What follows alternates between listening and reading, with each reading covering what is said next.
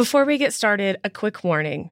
This show contains swearing, and the subject matter is inappropriate for young children. I woke up to the hotel room door being opened. A man walked in and he said to me, We can do this the easy way or we can do this the hard way, but you're coming with me.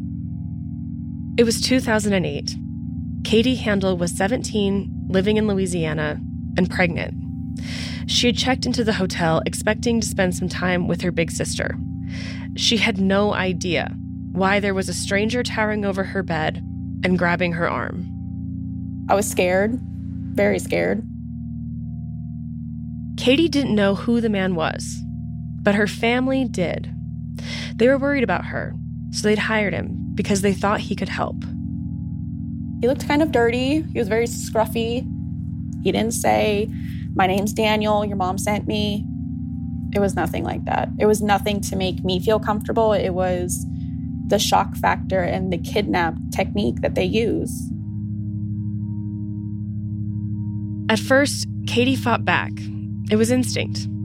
But the man was stronger, and he dragged her out of bed. I knew at that point I was pregnant, so I didn't want to go the hard way, whichever way that meant. And he grabbed me, pulled me down the stairs of the hotel, and they took me to Integrity House. That surprise visit, it's how a lot of girls we talked to were first introduced to Integrity House and Daniel Taylor.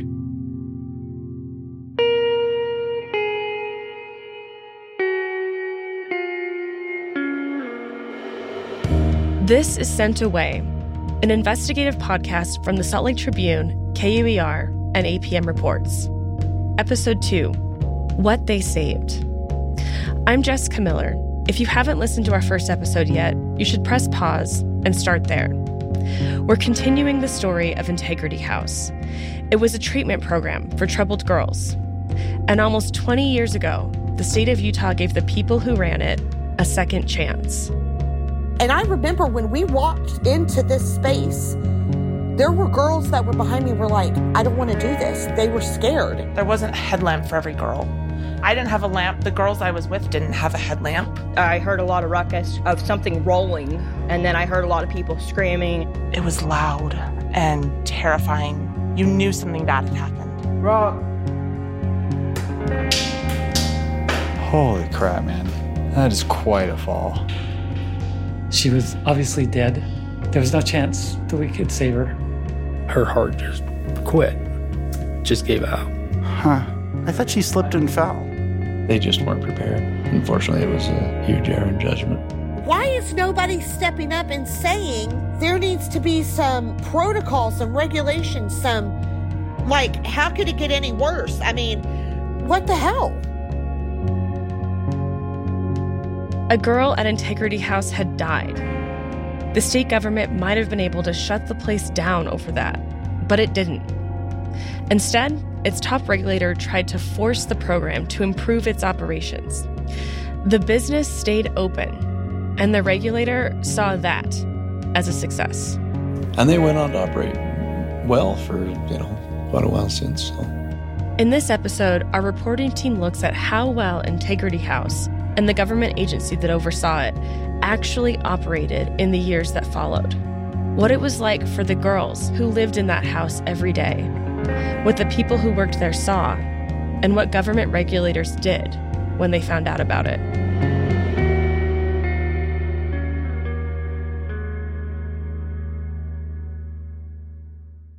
I'm Curtis Gilbert. I'm an investigative journalist and I work for APM Reports.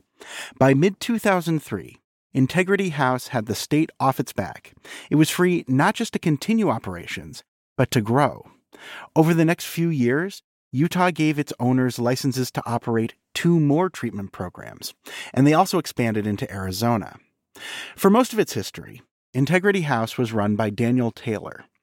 He had a few different titles over the years, and some official documents list him as an owner, although he says his older brother was the one who actually owned it. But Daniel was basically the guy in charge. And he wasn't just pushing papers around. Daniel would also do transports.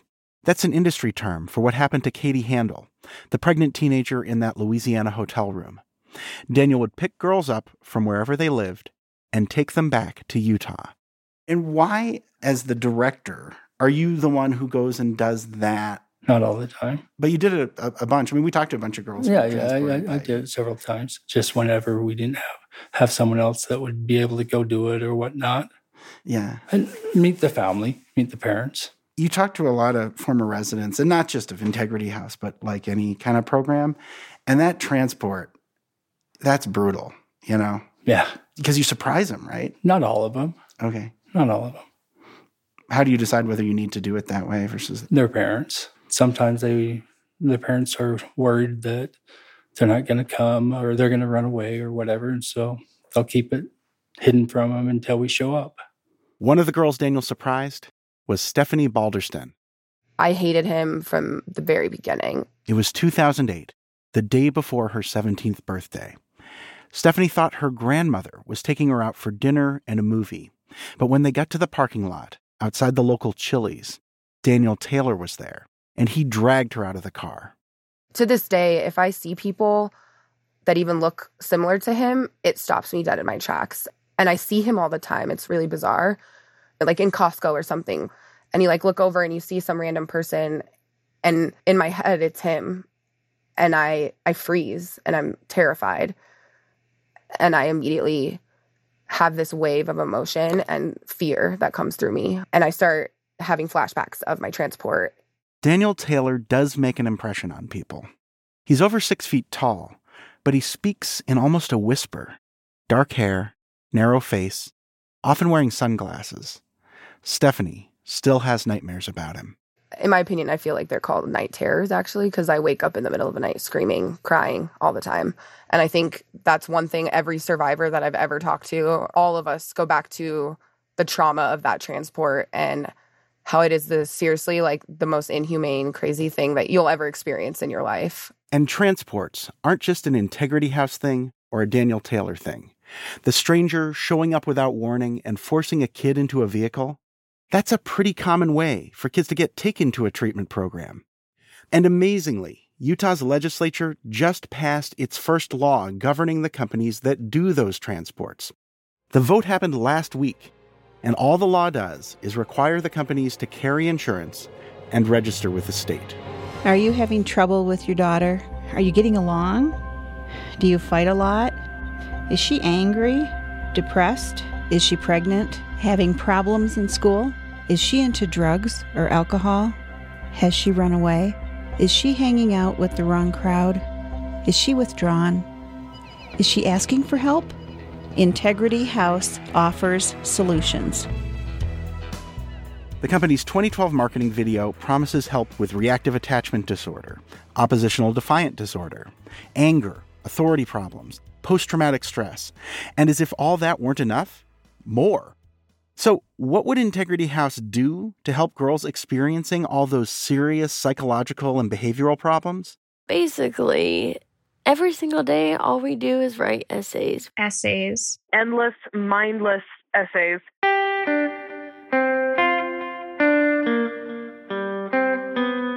That's pretty much what I remember doing 90% of the time. Girls were taken from their homes and sent across the country for seven day a week, 24 hour a day, residential treatment. In many cases, their families or their counties or their states paid thousands of dollars a month so they could sit around for hours and hours writing essays. You'd get assigned one just about every time you broke the rules. And former resident Lauren Alexander says there were a lot of rules. You could not walk in and out of a room without permission. You could not stand up without permission. If you were caught closing your eyes and laying your head on your desk instead of writing, there was another consequence. If you spent too long in the bathroom, if you burped and you didn't say, Excuse me, okay, well, here's a consequence for looking at me wrong. Here's a consequence for your attitude. Here's a consequence for talking without permission. I was just like, Oh my gosh, they really knew how to dig those in deep. 500 word essays, 1,000 word essays, 5,000 word essays, all by hand, explaining what they did wrong and promising to do better. At night, the employees would have to count the words to make sure the essays were long enough. Essays were such a big part of the program at Integrity House that it had an official essay room. The room was a converted garage attached to the house. It's also the classroom where the girls had school. Looking at it from the street, you'd think there were a couple cars in there. You wouldn't know it was jammed full of desks and chairs. And girls who'd racked up a lot of consequences would spend hours and hours, day after day, in that converted garage writing essays. Stacks and stacks and stacks. Hundreds, literally hundreds. So there were girls who were in the essay room for months at a time. Daniel Taylor says he got the idea for the essays from some of the other treatment programs where he used to work. I wanted them to think about their behavior, how it affects them, how it affects others, and what they can do to stop and think about it. So stop, listen, think before you react. Was it effective, the essays? Yeah, it's effective. You saw it work? Yes, I have. And, and I've had other um, students, past residents, tell me, hey, if it wasn't for that, we'd still be going down the same old pattern. You broke that cycle for us, so to speak. They didn't like writing essays, did they? All of them have told me that they're one heck of a writer now. We've interviewed more than 20 women who went through Integrity House, and we didn't hear that from any of them. What we did hear was that girls who had lots of essays to write would miss out on other parts of the treatment program. They still got one on one therapy once a week. State law required that. But they sometimes didn't get to participate in peer support groups. Dana Stone was at Integrity House back in 2008, and she saw the whole system as completely counterproductive. It's silly to me to give consequence after consequence after consequence to the same person and keep them from therapy groups. That's what they're doing. They're keeping you from therapy. Dana works in a hospital now. She connects people with treatment for drug problems. And she says the girls at Integrity House needed more therapy and less punishment. For people who have like oppositional defiancy disorder, a place like that's a nightmare. And half of the girls like had ODD. Like I was lucky and I didn't, but it's a freaking psychological condition. Making someone write essays over and over again isn't going to help. I know so many people who deserved better than that. They were kids and they needed help.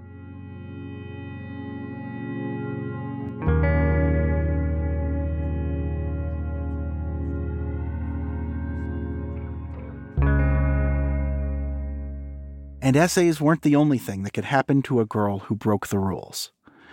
There were also physical holds. They're often called restraints. That's when one or more staff grab a girl to keep her from moving. Sometimes they'd pin her to the floor. Integrity House used restraint techniques developed by a company called Positive Control Systems, or PCS. It's based in Utah, but its website has claimed it's used in 15 states. The company recently rebranded itself as Positive Communication Systems. But this video, posted on its owner's YouTube channel back in 2012, gives you a feel for the way it was marketed before. It shows how to control someone by twisting their arm behind their back and bending their wrist forward as far as it'll go.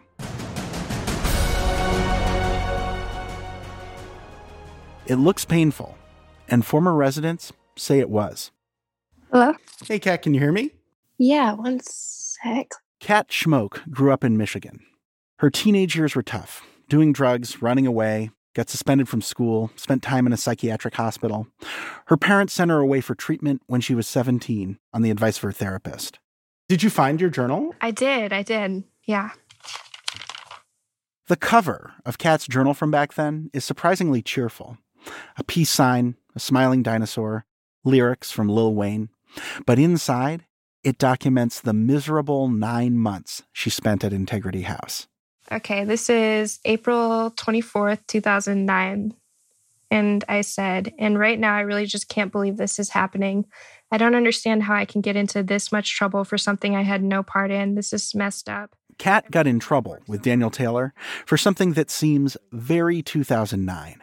I guess maybe some of the girls had been on MySpace and he accused me of doing it and said that I had like orchestrated this plot or something. MySpace, the great social networking site MySpace. yeah. That's funny. Um, he told me that I was lying and that he like I needed to tell him the truth. Then he would just like grab your arm and then pull it behind your back in a way that felt like he was gonna like dislocate your shoulder. And so you're not attacking him or any other No. staff oh, or Oh, no, threatening to harm Never. yourself in any way? No. So not he's, at all. he's restraining you for lying.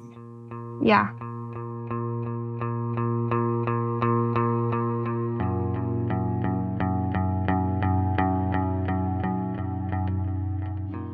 Daniel says he doesn't remember that incident with Kat, and he says he never restrained anyone unless he had to. I didn't really care for it too much, to be honest. Yeah, it's not the, the residents didn't either. They said it hurts. Was it supposed to hurt? So I guess it's supposed to bring compliance, but the last thing you want to do is is restrain somebody. It is dehumanizing, I feel.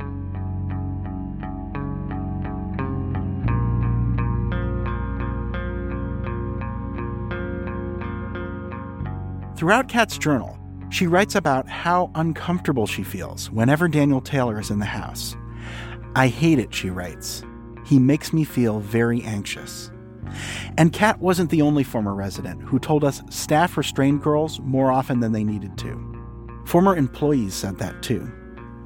Utah's licensing rules say employees are only allowed to use restraints if a resident poses a threat to themselves, others, or to property.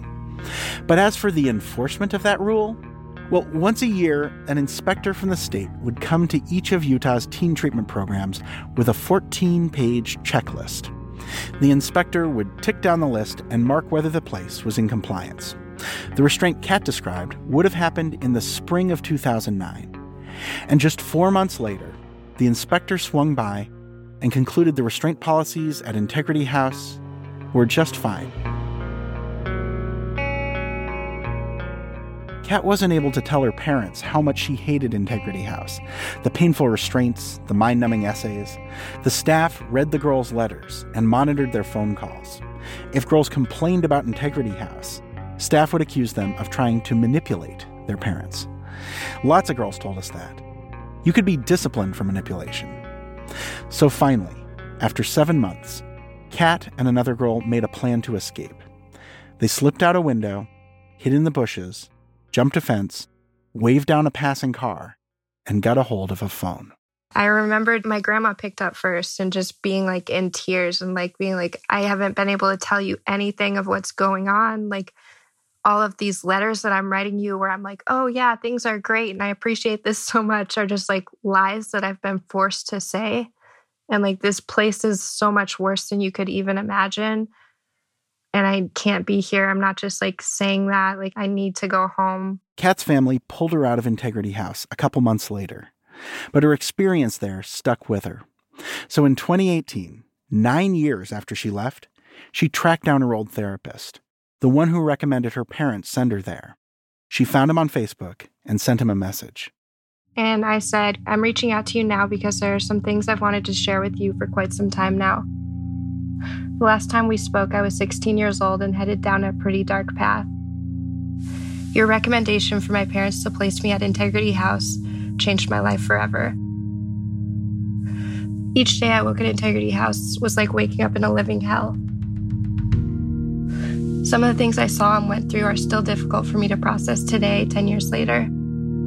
I'm telling you all of this not because I want you to feel guilty or responsible, but simply because I no longer want to hold resentment towards you or the choices that you made. I've heard that you're no longer in practice, so the things I'm telling you now probably won't save any other young girls from living through the hell I've experienced. However, I've been needing to share this with you and let you know how your life impacted mine. Wow. Yeah. Did he write back? Yeah, he did. He said, Catherine, I'm so sorry. I'm still in practice 10 hours a week, so I do still see people, but I don't refer kids to residential treatment anymore. This is due to what happened to you and also what other kids experienced when at other places. I only know of one person that had successful treatment. Most programs do not work. Please know we're all trying to act in your best regard. I'm glad you wrote me. I understand your anger and resentment. I do think that you're a strong young woman. I'd be glad to talk to you anytime. And then he gave me a cell phone number. Did you ever talk to him? I didn't. I just kind of felt like I said what I needed to say. And I didn't reach out to him again.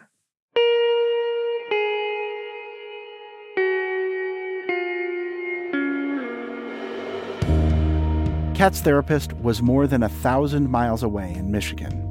He couldn't see what was really going on at Integrity House. But the people who work there every day? In a minute, we'll find out what they saw and what happened when one of them reported it to the state.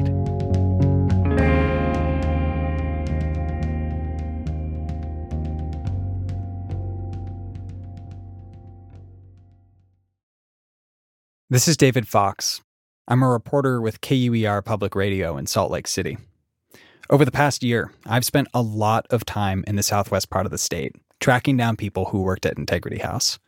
I really wanted to understand what it was like to work there. Howdy. Good. Uh, pretty easy to figure out it's me, right? Yeah. the guy with the microphone. yeah, no problem there. I met up with Chris Curry before COVID vaccines were widely available. So we went to a park near his house and found a place where we could have a sensitive conversation. This is, without a doubt, one of the weirdest interview locations I've ever picked, but it's private. yeah, that's for sure. um, we are currently in the middle of a basically a thicket right next to a baseball diamond, sitting on a log in a patch of dirt. I took the dirt, gave Chris the log.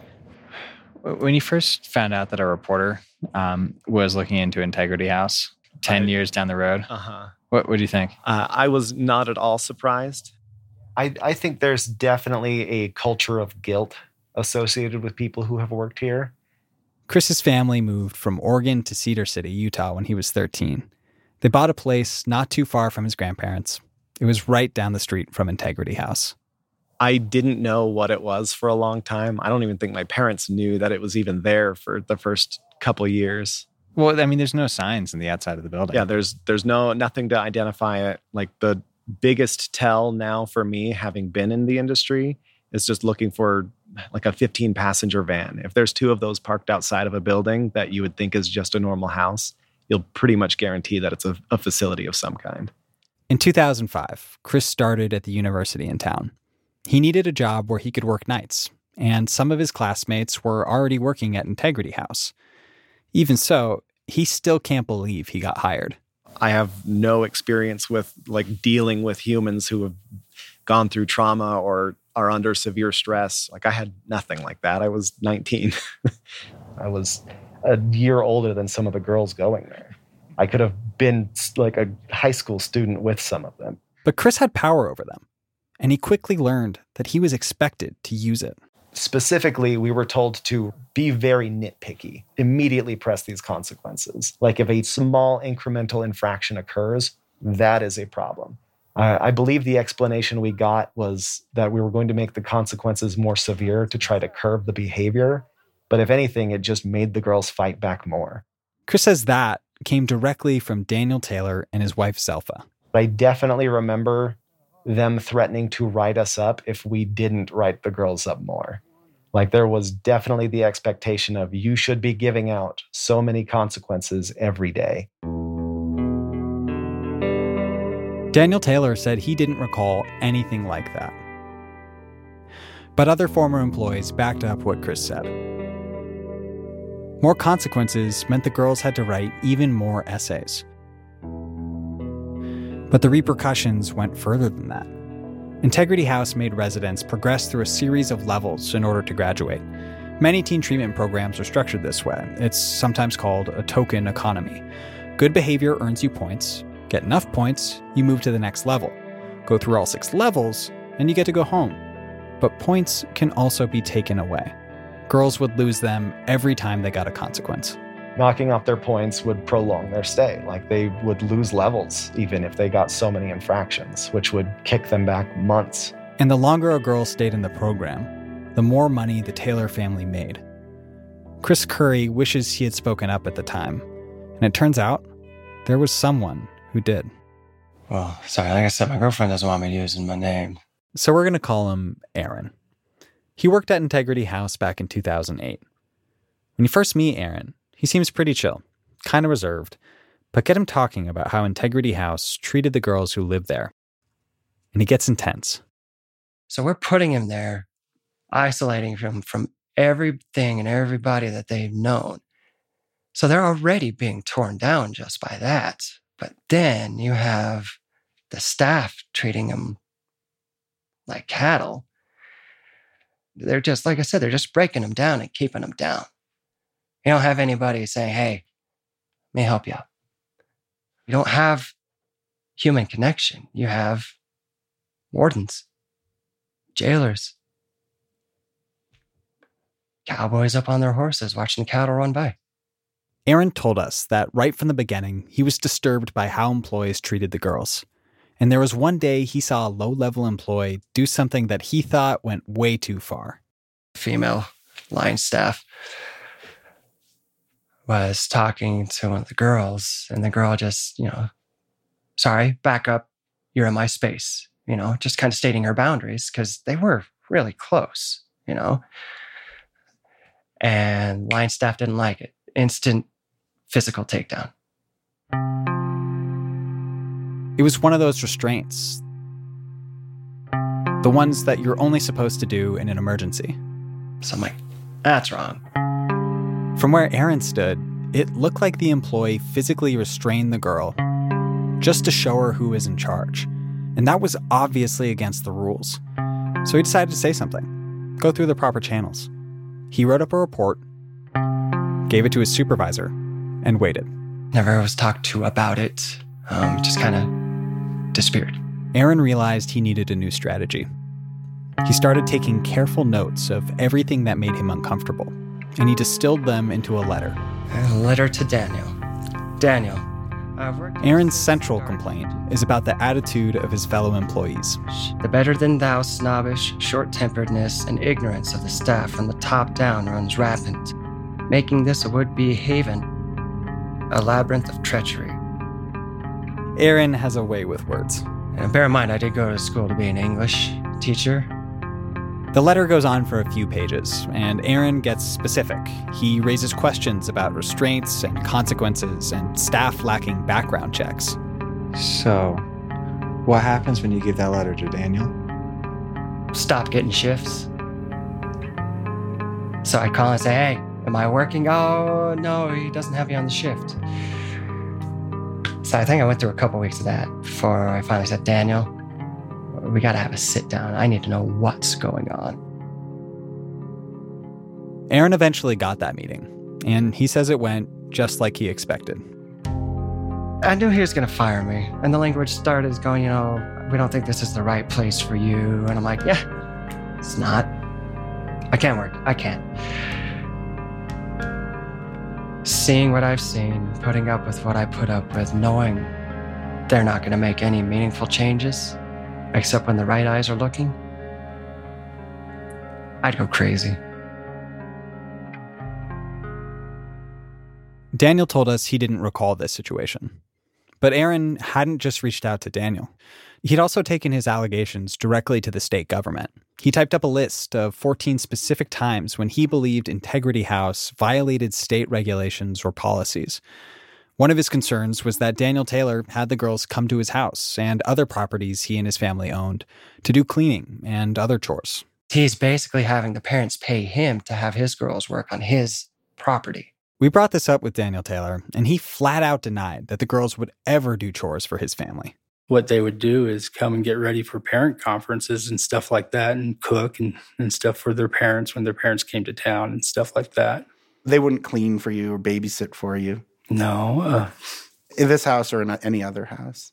No. They, they could have came up, mm-hmm. but not to work or anything like that. What would they do then? To get out of the facility. Yeah. And it would have been a higher level group, but that'd probably be the only thing. We were pretty surprised when we heard Daniel say that. Because the thing about girls doing housework or yard work for him, it wasn't just Aaron who said that. Another former employee wrote about it in her resignation letter to Integrity House years later. And we heard the same thing from lots of former residents. he would have the girls that were behaving well actually go up to his house and clean. We go and clean their house for them, clean up their property. If you were good, you went over there. So there Yeah. was a reward to get to clean their house? Yeah. It was fucking weird. It was really, really weird. They thought that that was therapeutic to use this as free labor and then somehow spin it as it being some kind of enriching exercise. The cleaning thing was just one part of the complaint Aaron sent to the state. He also raised concerns about restraints, intimidation, nutrition, the condition of the property, and infectious disease protocols, among other things. Two days after he fired off his letter, Aaron got a voicemail from a state inspector named Greg Hurst. I mean, he, he let me know basically he was coming out uh, sometime soon, August, um, and that he would just take a look when he got there.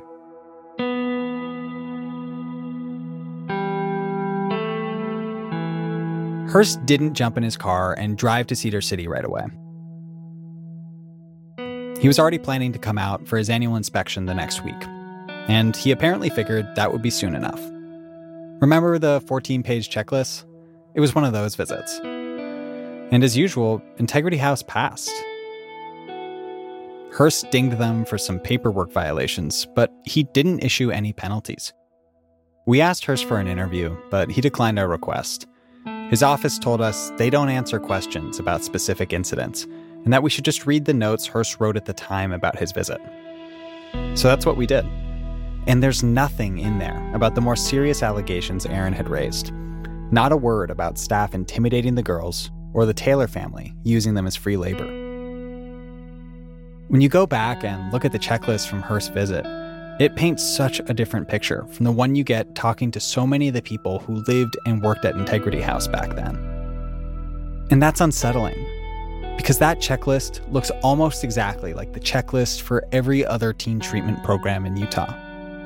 We know because we looked at all of them five years worth, hundreds of checklists, more than 50,000 check marks.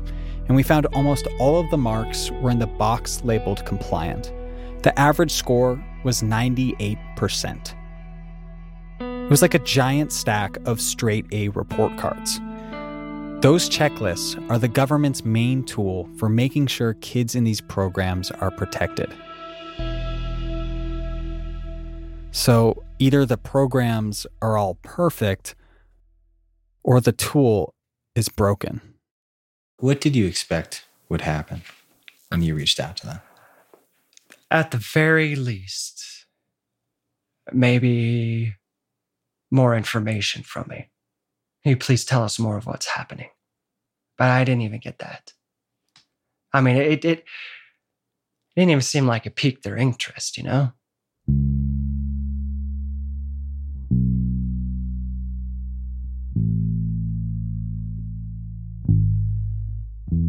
Do you feel like the state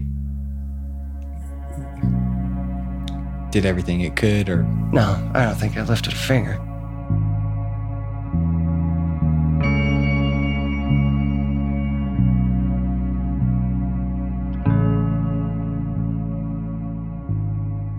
So, once again, the state of Utah gave Integrity House its seal of approval. The state's inspections and checklists detected hardly any problems there, even after a former employee sent in a detailed complaint. And there was lots of stuff we heard from former residents that wasn't reported. Obviously, I was 16. I was old enough to know better. But again, she was an adult. You know, there are lines that the staff are not allowed to cross, Right. even if the kids want to cross them. And those lines were, I mean, they were crossed. Yeah. It was pretty bad. I wish I was lying. Like, I wish that that didn't happen.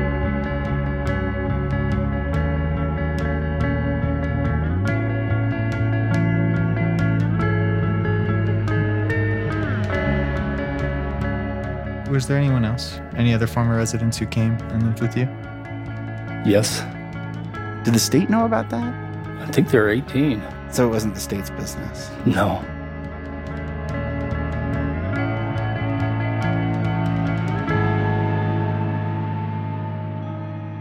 From Integrity House to Daniel's house, the blurry lines between the Taylor's business and the Taylor family, and what the state of Utah knew about it. That's next week on Sent Away.